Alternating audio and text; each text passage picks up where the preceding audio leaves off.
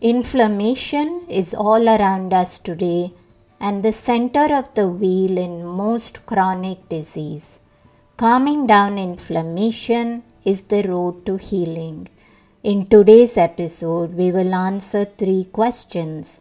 How do inflammation and sleep influence each other? How would you know if you have more serious inflammatory conditions? How do we begin to calm down inflammation? Dr. Achina Stein is an Amazon International best selling author of What If It's Not Depression? Your Guide to Finding Answers and Solutions. She is a board certified psychiatrist and has been in practice for 25 years. She is a certified practitioner of the Institute of Functional Medicine, a distinguished fellow of the American Psychiatric Association, and was awarded the Exemplary Psychiatrist Award in 2008. Let's get started.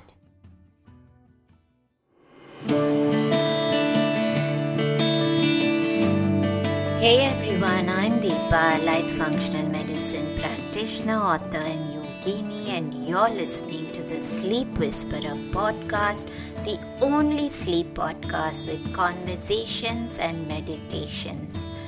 I'm on a mission to share profoundly insightful sleep conversations with global visionaries that merge together functional medicine and ancient wisdom. Breathe in bliss through weekly guided meditations and let yourself enter the land of dreams. Together, let's unravel the pieces, get to the roots, and understand the right tools to transform your sleep completely. Through this podcast, I want you to dream the best version of yourself. It's time to regain hope and begin your sleep journey. Dr. Achina Stein, welcome to the Sleep Whisperer podcast. And it's a pleasure to have you. And I know that you have a lot of work in the area of mental health and depression, functional medicine, looking at inflammation. And um, a lot of people talk about sleep hygiene. And um, I think I was all the more fascinated when you spoke to me, which resonated so much with what I believe in, is that there can be so many underlying root causes for why someone's not sleeping. It's quite hard to just say you need to sleep. There's so much going on, and it's so different in each of us. So I'd really like to get to the roots of this by looking at bioindividuality. How do you unearth what's going on in each person that's preventing their sleep? And probably the best place to begin that is by t- looking into inflammation. What's triggering inflammation in each of us? Uh, but what got you into this space? Have you had your own personal health challenges, someone in the family perhaps? What got you into functional medicine? Well, yeah, what got into functional medicine was my experience with my son. So I'm a board certified psychiatrist, and I, um, you know, was a traditional, very traditional psychiatrist. You know, seeing patients, you know, for uh, 30 minute sessions and uh, primarily using uh, medications to uh, manage their symptoms and uh, I, you know, I, I did spend time, I, I'm also a psychotherapist, so I do spend time looking at the biology, the psychology, and the social um, uh, issues that surround a person's life and affect their mental health as well.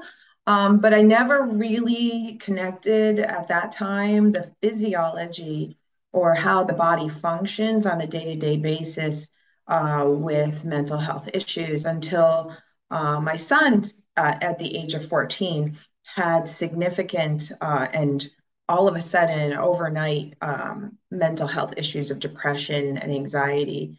Um, and uh, it was when he uh, had uh, to be put on literally four medications pretty rapidly to stabilize him and found that my you know that he was just not the same person at all Uh, so that experience of having a you know a, a child uh, being put on four medications that improved his symptoms, you know, clearly made him safer. Uh, you know, he was uh, at the when all of this happened, he was suicidal. But when the medications were added, he was no longer suicidal, and he was a little bit better in depression. But uh, he needed to have medications for sleep specifically, for attention specifically, for anxiety specifically, not just the depression. And uh, but he wasn't the same. He was having all sorts of side effects. He wasn't functioning as as he used to prior to this event. And the big question for me was, well, why did this happen? like, and why why at that moment? So, you know, despite knowing that we have a family history on both sides, it was a comp. Uh, uh, it was a number of events that came together over time that caused his immune system and this is what I realized later, obviously. It didn't, but it, I had put this together after much research because when he was on these medications and there were no other options in my mind, I started doing more research about like what can I do differently to help him so that he is functioning better, but also in the long run, not needing not needing to be on medications for the rest of his life. And that was one of those moments as a psychiatrist that made me think, oh my gosh, what have I been doing all these years? right. So, um, you know, long story short, he, uh, I took him to a functional medicine doctor.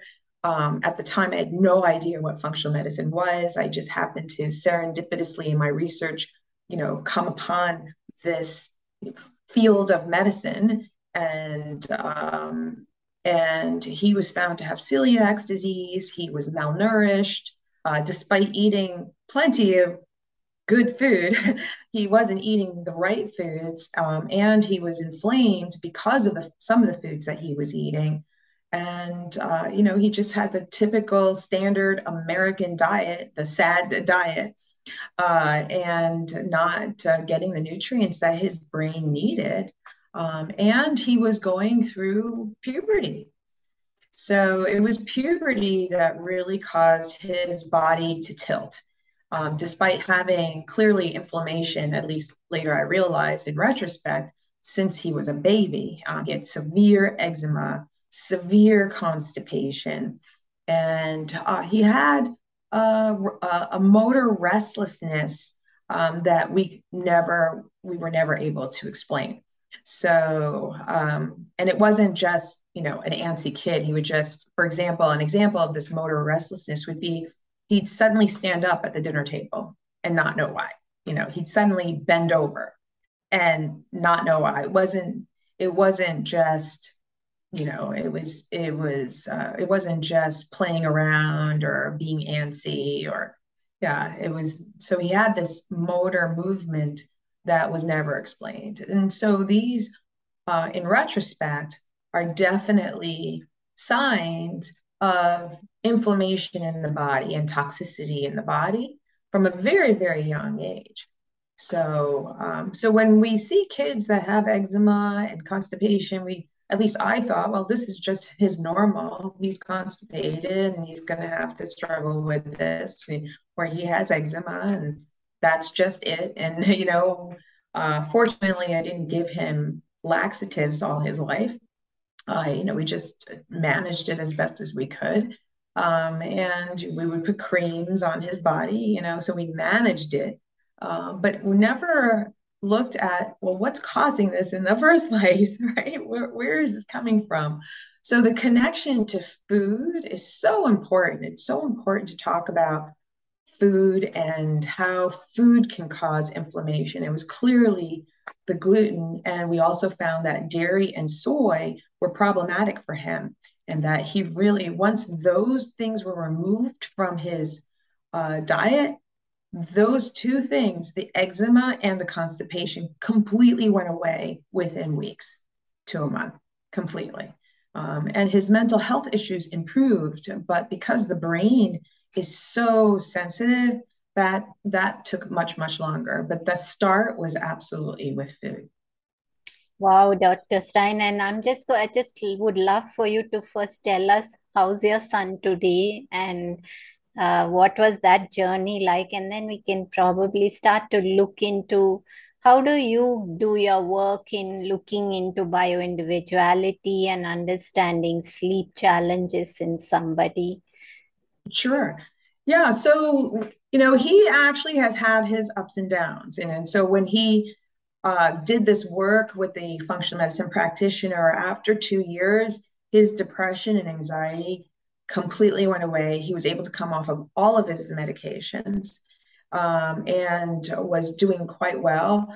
The, there was, I, I didn't mention that there was one symptom that he had that made me really search for um, other alternatives, and the symptom was diplopia, also known as double vision. And that's what made me think there's got to be something else going on here. Otherwise, I think if he just, you know, I, I feel like that is a symptom that made me think, okay, this is more than just our family history coming, you know, to the forefront, um, the the double vision. And so it took two years, uh, uh about two years for the double vision to go away. Um, so the neurological and the psychiatric symptoms t- certainly took longer. Um, but by the end of two years, he was completely off of all medication, sleeping well. His mood was a lot better, uh, no anxiety, um, and sleeping, you know, so off of all four medications and doing really well.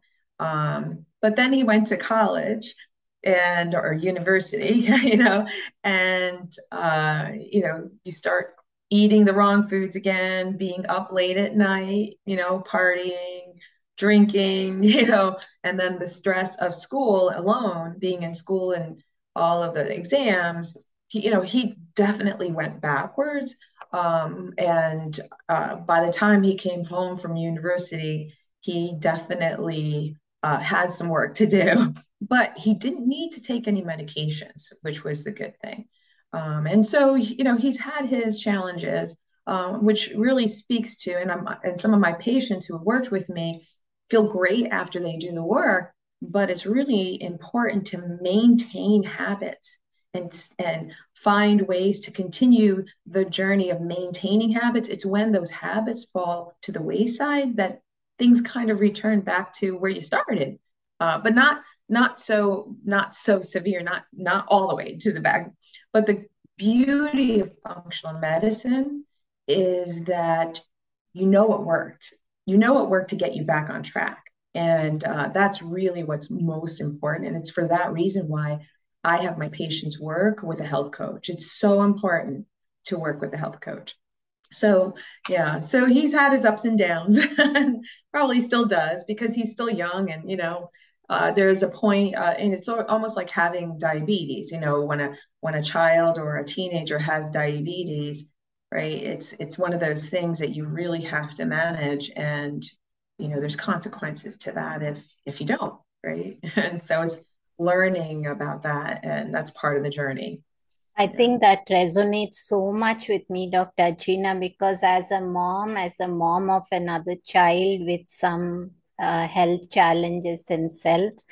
Uh, seeing this helplessness at times where you know that this is clearly going to be a trigger, but sometimes you have to just hold your peace and let them learn. It is, and I think a lot of mothers would resonate with this so much.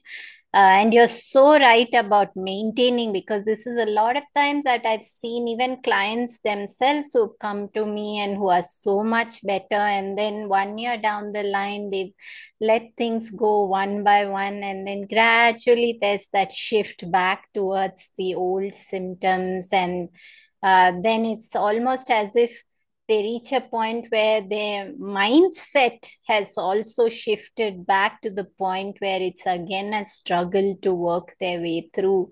So I think you made a key point about maintenance, but let's talk about what you typically and I know this is a huge topic. So, yes. uh, when we're looking at sleep and what could be the potential reasons for sleep challenges, but I'd love for us to take as deep a dive as possible beyond sleep hygiene, looking into inflammation, looking into the physiology.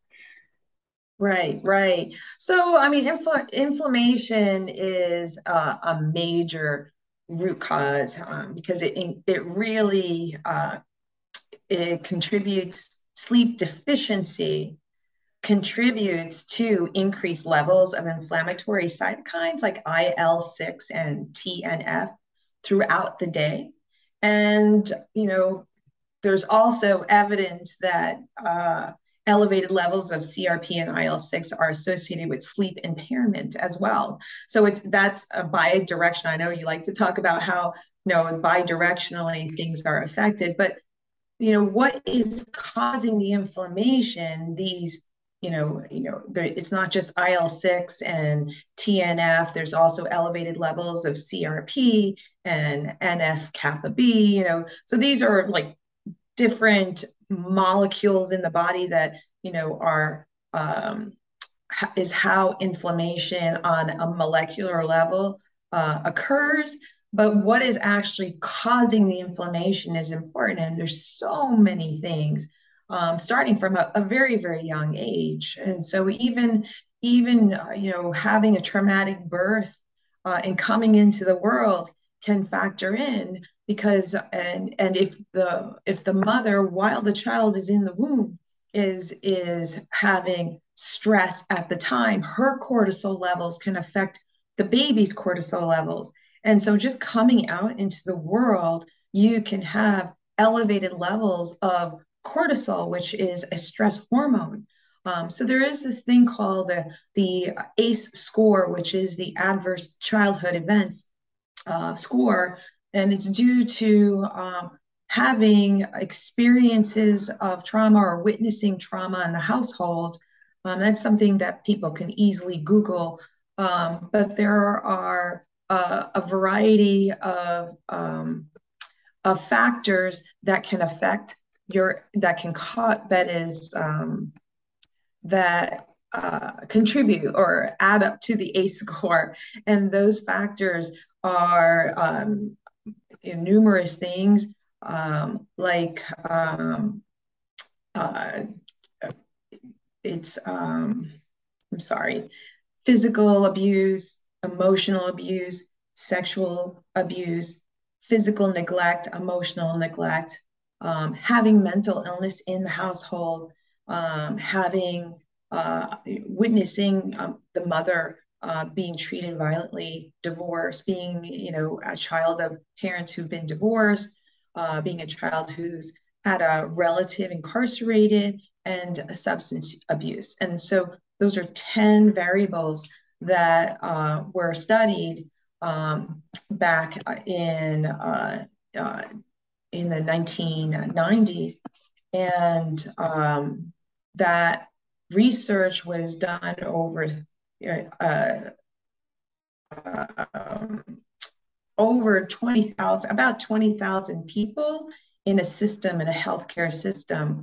And they found that these, um, these uh, ACEs, is what they're, they're called, um, increase health risks. And uh, so the point is, is that you can get an ACE score and find that uh, a score, they found that uh, a very high percentage of people with a score of four and above were um, at high risk of having chronic physical and mental health issues.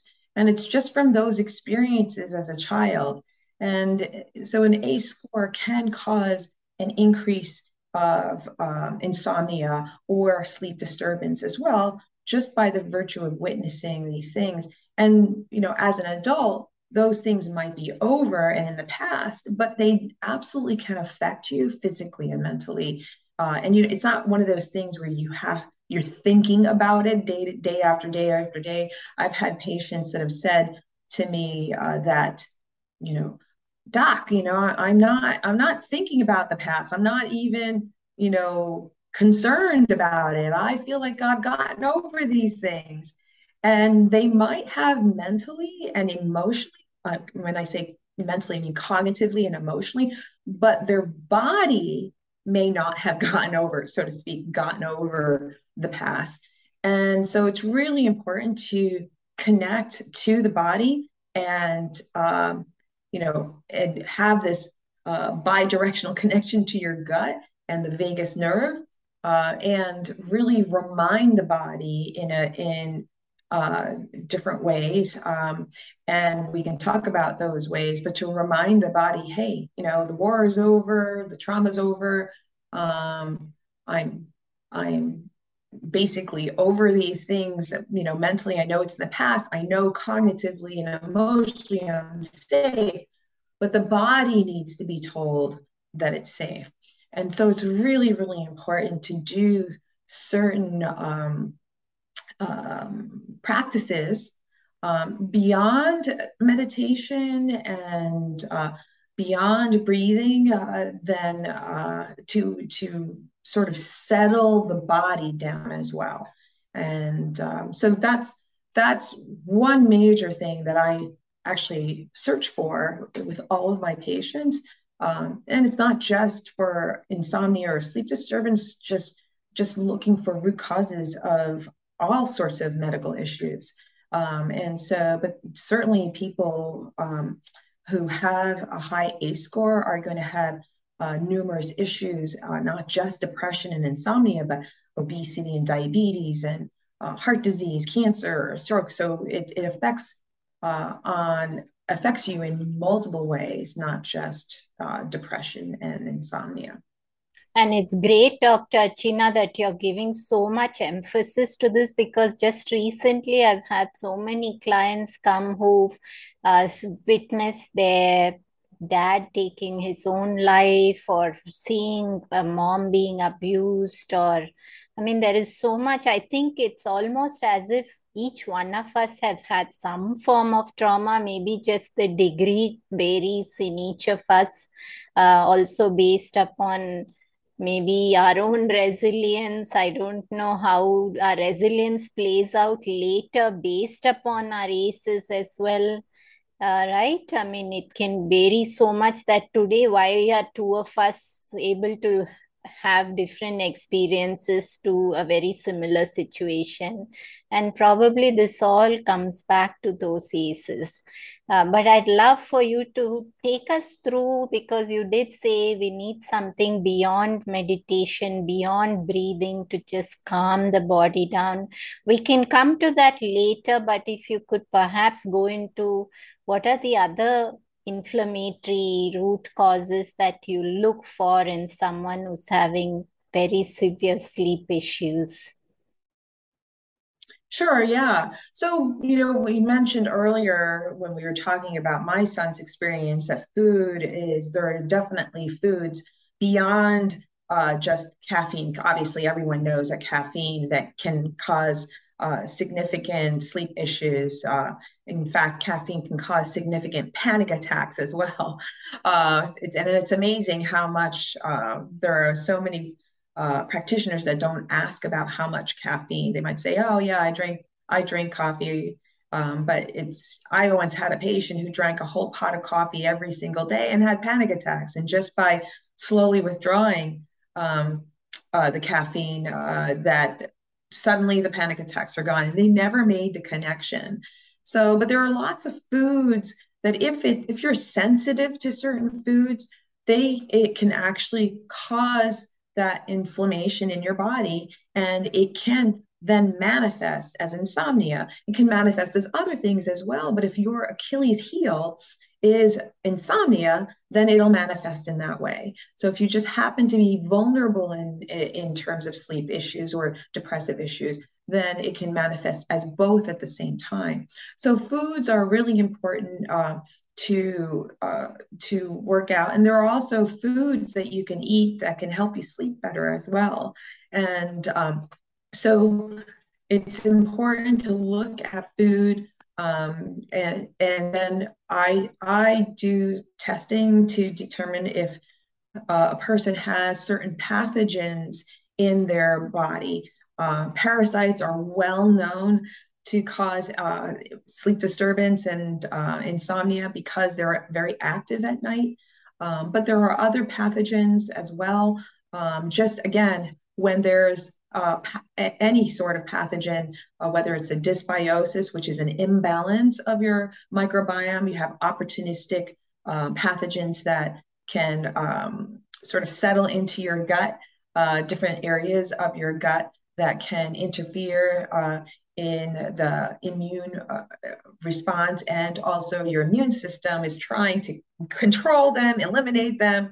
So there's this little war going on in your body that can uh, you know again cause your your immune system to activate you and then it translates to insomnia uh, or depression and or depression and other symptoms. So uh, so foods infections toxins there are uh, numerous toxins and i think uh, you know most people look at environmental toxins obviously as pesticides and you know what you're exposed to uh, you know in the home uh, there are at least in the united states i don't know if it's true in, in india but uh, in, in the united states the home you know is probably the most toxic environment because if you keep the windows closed and you don't ventilate the area and you have all sorts of chemicals in your bedding, in your carpets, in your curtains, all the things that you spray into the air.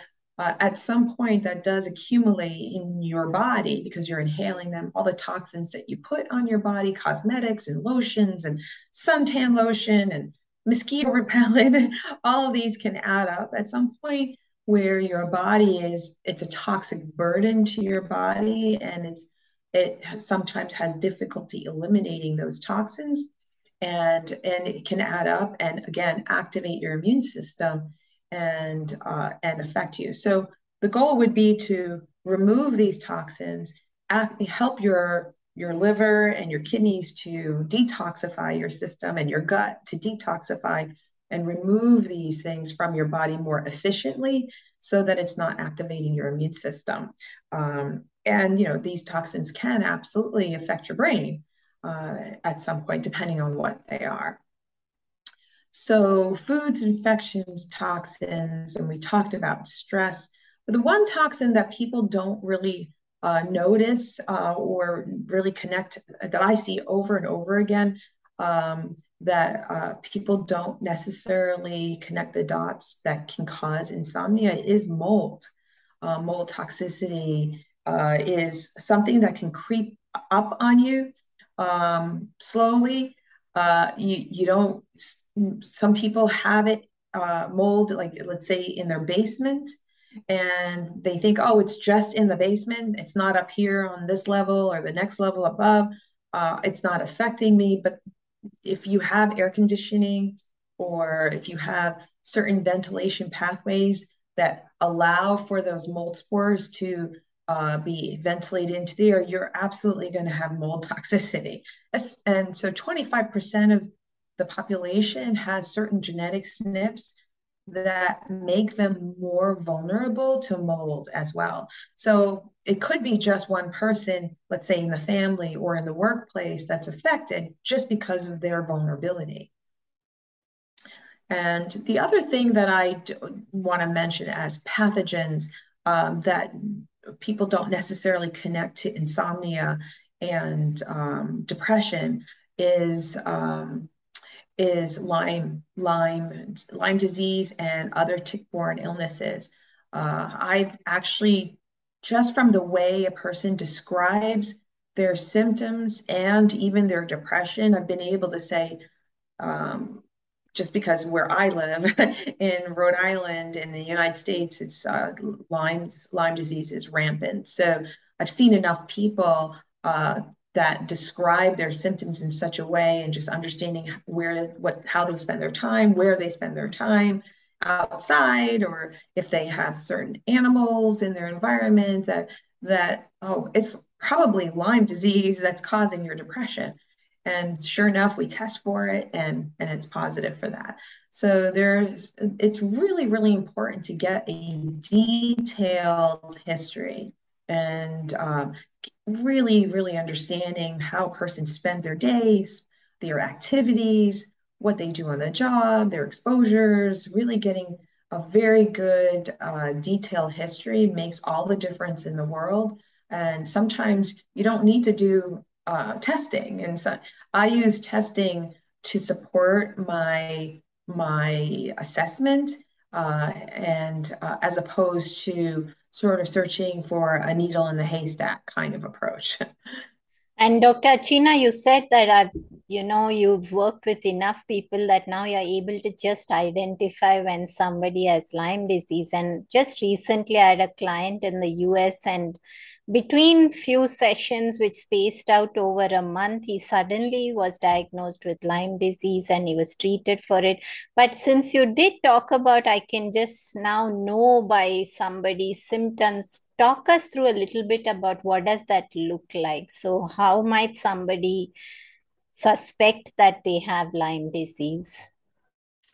Well you know if they if it depends on how uh, it depends on how they come to you and the symptoms that they have. So for me because i'm in mental health uh, I I end up being sort of like the last resort, so to speak, um, because I only see patients who are, um, you know, have seen multiple providers already. So I actually have the advantage in a way. By the time they come to see me, they've had already testing done. They've already done um, certain protocols that haven't worked. So you know, it, it from my standpoint, it is a process of elimination because so many things were quote unquote normal. You're normal, normal, normal, normal. and you know, I have to say it's good to to find that many things are normal. Uh, you know, it's good to, to find uh, that you don't have serious diseases uh, because there are times where I will send someone to uh, have a colonoscopy or have an endoscopy just to rule out the serious things. And once you're sure that it isn't those serious things, then it's then you know that it's functional. And so I, you know, a lot of times people come to me very frustrated because they've had all these normal tests, but I encourage them. It's like, well, no, that's really good. like, so you've had it all done and, and it's done out of the way. Now we know for sure that it's functional and more physiological.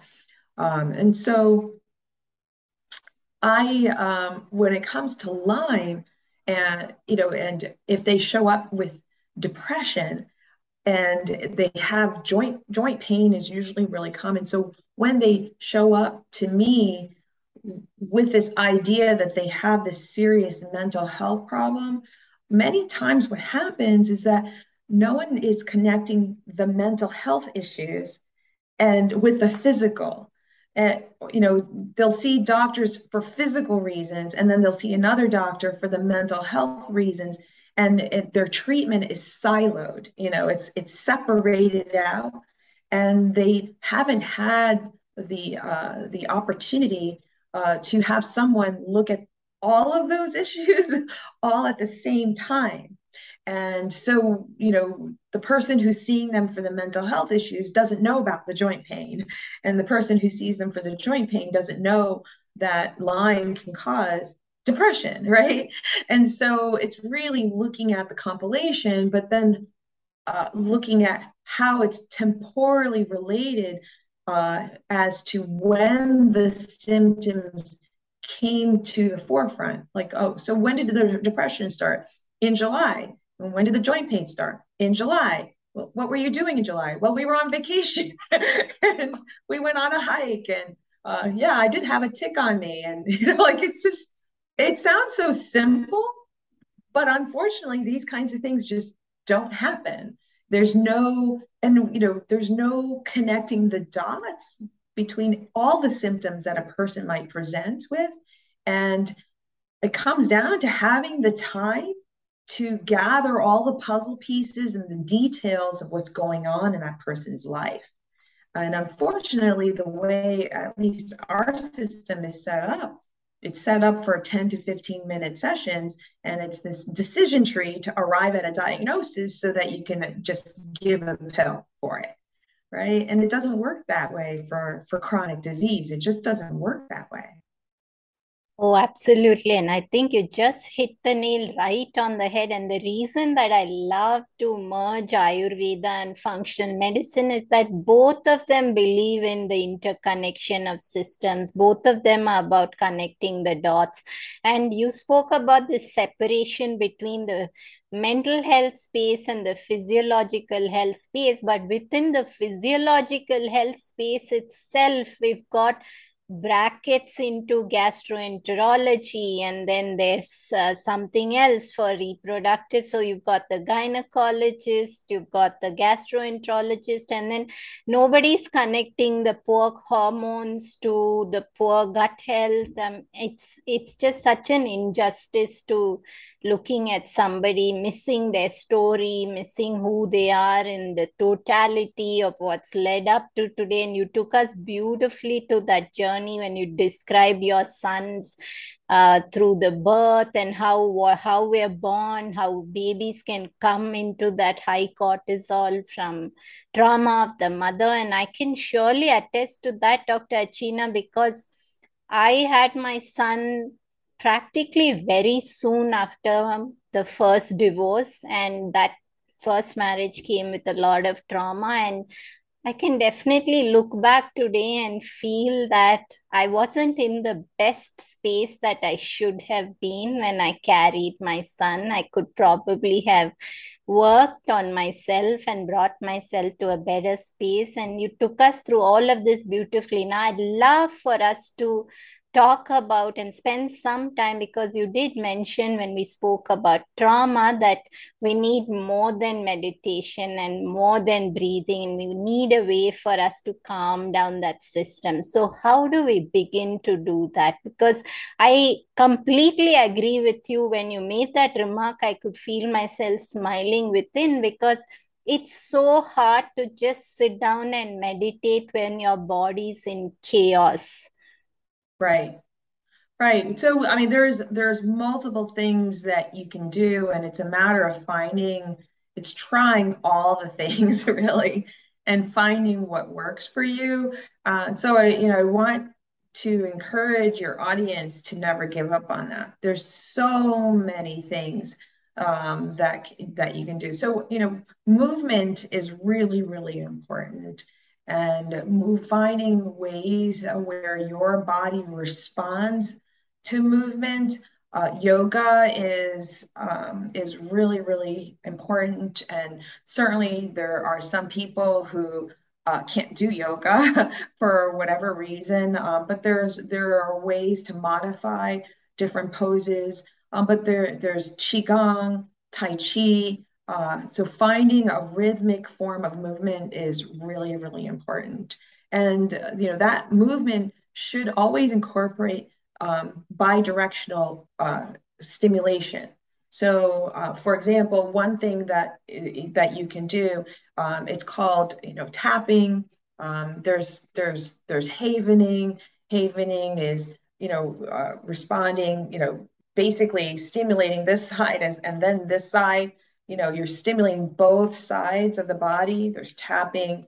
Um, there's uh, another word for tapping or phrase for tapping is emotional freedom technique.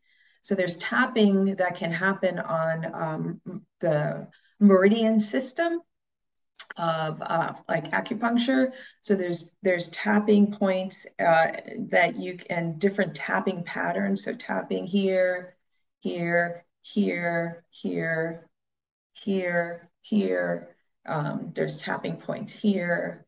And then on the on the right under the arm, uh, at the same level of your nipple, just behind the arm, there's a tapping point. There's tons of tapping points. You know, there's different ways to tap. You can tap your fingers. So it's a matter of, of learning about tapping and then learning uh, learning in detail what is the right pattern for you. A great place to start is um, tappingsolutions.com. Um, there's lots of videos on tapping. Uh, so tapping is a great way to calm the system down on some level. Um, there's vagal nerve stimulation, which can start with um, gar gargling, you know, gargling water, and it has to pretty be pretty um, it's hard for people to do. So, but I think it's worth trying again. You know, gargling um, pretty aggressively in your throat um, several times a day. There's humming, uh, singing, um, and uh, things like drumming. Again, drumming is something, again, bidirectional stimulation. Um, and uh, so it's finding the, it's really, there's so many things, but it's finding those things that can calm your system down. Um, the thing with, the thing uh, that I I do for, with with people is energy healing. It's a type of energy healing where you can find using psychotherapy as well as um, a combination of uh, breathing into chakras, into your chakras, uh, the root chakra, the sacral chakra, so solar, plex, solar plexus specifically, those three chakras foundationally is really, really important. And um, so there, there are methods of getting to the root of some of these wounds that happened in ch- early childhood and, and adolescence that, you know, create this thread throughout your life um, that get triggered and can activate a lot of the emotions and uh, physical feelings that you might have had during those times uh, at an earlier period of your life. So, you know, setting an intention and working through those childhood wounds, specifically using your breath and energy healing, specifically addressing those wounds really makes a difference because it's almost like you you're snipping uh, you're snipping this thread that can you know uh, affect the rest of your life. um, so, uh, as an example, um, uh, as an example, if you were judged uh, by a, a, parent and then judged, uh, you know, that judgment was then extended to teachers and then and then your your partner and then your friends and then your boss you know you see this thread uh, throughout your life. If you can you know sort of use meditation a combination of meditation energy healing breath work and address that judgment in your child's self at that very early age where it first began it can actually be a ripple effect throughout your life and really resolve a lot of uh, issues that can affect yourself in the present so it's a you know people might say, well, that's what psychotherapy does. And I disagree. It does do it to a point, but only on a cognitive level and you know helps you to understand why things happened and kind of put things in perspective but uh, and maybe emotionally you might settle down but if you have things that keep happening again and again and again throughout your life and it's the same theme over and over again despite doing all of that psychotherapy and emotional work it's it really helps to do this deeper work of childhood wound healing using a combination of things you know um, and so sometimes people are not able to settle themselves physically uh, and because believe it or not you know physically for meditation because believe it or not meditation opens up that window of uncomfortableness that is connected to those childhood wounds. So it's almost like a protection you know so you're you're protecting yourself by not doing the meditation by keeping those doors shut but if you have a method to settle the body um, as well as the mind, then you can slowly move in the direction of opening that doors, those doors in a safe way, so that there's like they're it's dealt with completely for good. Yeah. So I don't know how much you followed that. But, oh yes, in fact, I was just really waiting to. Work. I was waiting to interrupt you because I was going to appreciate that uh, it's rare to see somebody who's so holistic and who brings in the science, who brings in other subtler aspects of energy healing and i think it's rare to have that combination in many cases and i think your patients are very lucky dr Achina and um, and I know you spoke a lot about tapping. We did an entire episode on EFT. We did another episode on marma points from Ayurveda using tapping on marma points. So uh, there are some great episodes on that. But I know that we're almost out of time. I want to respect your time. Are there any final words you'd love to share with us today? After a potent conversation as well. Mm-hmm. Yeah, yeah. I, you know, I want everyone who's uh, listening to this to uh, know that you know there there's always hope, and to keep searching if you haven't found, and and to not let um, you know not let one person uh, sort of shut you down and think that it's the end of the road. You know, because everyone, including doctors, are limited in their knowledge. I'm limited. I don't know everything, you know, and so uh, I think it's important to know that you to, to keep searching and finding uh, that one person or a series of people to work with uh, while you're on that journey to regain your health, mental health or physical health, and or physical health. Absolutely. And I think saying I don't know, but still being willing to help our clients and patients by holding their hand and helping them even on the search for a team. I think that's the way we can be the very best practitioner. That totally resonated with me. Thank you for your time, Dr. Achina. It was a pleasure having you here today. Yeah.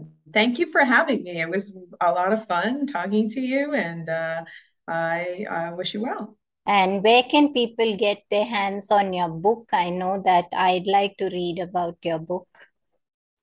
Sure, you can go to Amazon.com. Uh, it's available on Amazon. I, I have um, a print version, a Kindle version, and an audiobook as well. Uh, the Kindle version is uh, going to be, uh, it was taken down uh, for some strange reason, and now I'm g- going to be putting it back up in the next few weeks. Uh, so, but it, Amazon's probably the best place to get my book. And where um, can people and... learn about your work, especially? I mean, there's so many aspects to your work. So, where's the best place?